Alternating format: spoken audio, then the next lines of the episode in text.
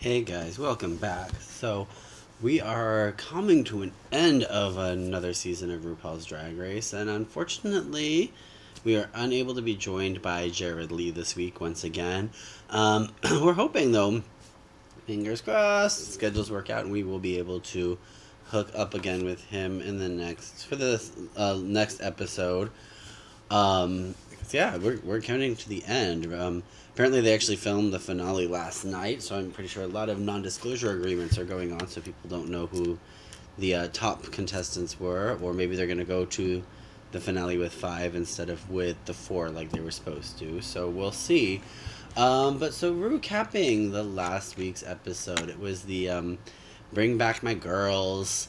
Um, this challenge was the remaining queens got to do a makeover of one of the eliminated queens. Um, Brooke Lynn, who won the mini challenge of the week, was able to uh, assign everyone who their people were, and for the most part, she kind of assigned people based off of you know who works well together, who looks good together, that sort of thing. Um, obviously, you're gonna have some queens though that look nothing like the person they're making over, because unfortunately there is no one in the competition who looks like Silky, and of course Silky takes this as great offense because she gets paired up with Soju.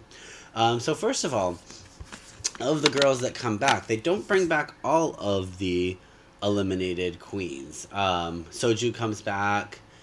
Uh, Honey Davenport comes back. Ariel Versace comes back. Scarlet comes back. Uh, Plastique Tiara comes back. Shuga comes back. Um, I think that was it. So, you know, they're missing some of them because there's not enough girls to pair everyone up evenly, sort of a thing, because they're down to what the top five, six, something like that. So they can only bring back a certain amount of girls out of the originals. But um, overall, it was another one of those makeover challenges. It was you have to make the other queen over in a likeness of your house to make it look like you guys could be sisters.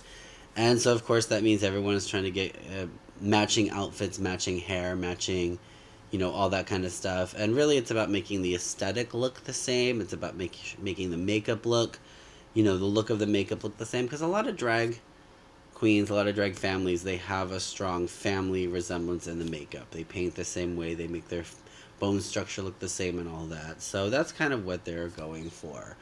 Um, some of the girls did good. Uh, A'keria was good. She had, you know, the her and her sister had matching hair, kind of a thing. Brooke Lynn, amazing, like same face and everything. It was awesome. Uh, Miss Vanjie was, it was breathtaking. It was the first time we were seeing Vanjie. Pretty much one of the first times we were seeing Vanjie not in uh, panties and a corset. She was actually in a nice red pantsuit. Uh, her sister was in A'keria. Uh, sorry, her sister um, Plastique was in like a you know, a phone. No, she didn't have plastique, did she? She had. Oh my gosh, I'm already drawing a blank.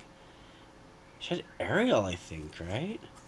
Oh lord, see, this is when I need Jared Lee here to help me out with these things because he remembers these better than I do. Um, but her sister was in a, a gown, more or less, than versus you know the pantsuit that Vanjie was in. So, um, you know, it was a better challenge than some of the makeover challenges have been, that's for sure.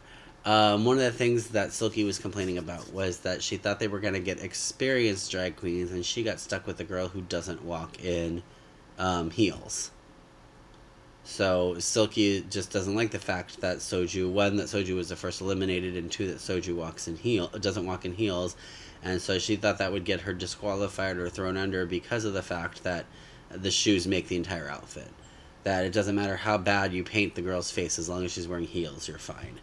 And when really it was quite the opposite. Soju ended up being able to turn it out in a pair of heels. Unfortunately, Silky could not quite do it in the makeup department because the makeup was horrible. Um, Soju had these big red things going on in her face that just wasn't blended very well. Um, it just it was bad. It was really bad. I felt bad for Soju up there. Um, I felt like Soju kind of got stuck with the bad queen, even though Soju wasn't didn't have a chance of coming back anyway. Because Ru did tell the girls that the winner isn't coming back. It's just you know, the loser gets to go home. So, Um, so they go through and the they're doing their runway looks, and, and the girls all look good, with an exception of poor Soju, who just was like beaten with some I don't know raw meat or something like that because it just Silky did not do a very good job with her at all. Um, the bottom two, however, end up being Silky and Nina West. Um, the winner, Brooke Lynn.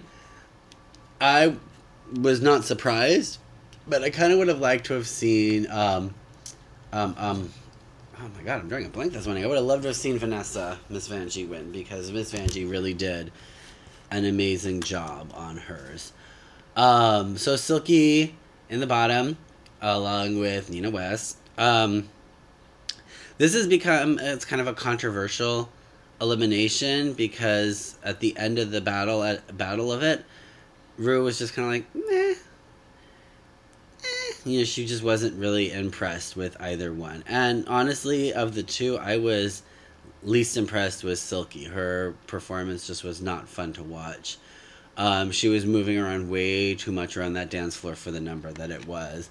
I preferred Nina's performance over Silky, but unfortunately, the uh, judges did not see it that way, or more importantly, Ru did not see it that way, and so Nina West was sent home, and Silky lives to fight another day.